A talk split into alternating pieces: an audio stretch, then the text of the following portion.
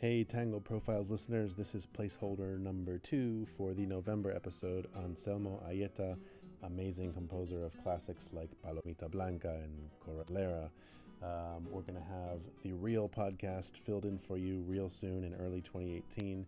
And uh, like I said, 2017 was a crazy year, especially towards the end.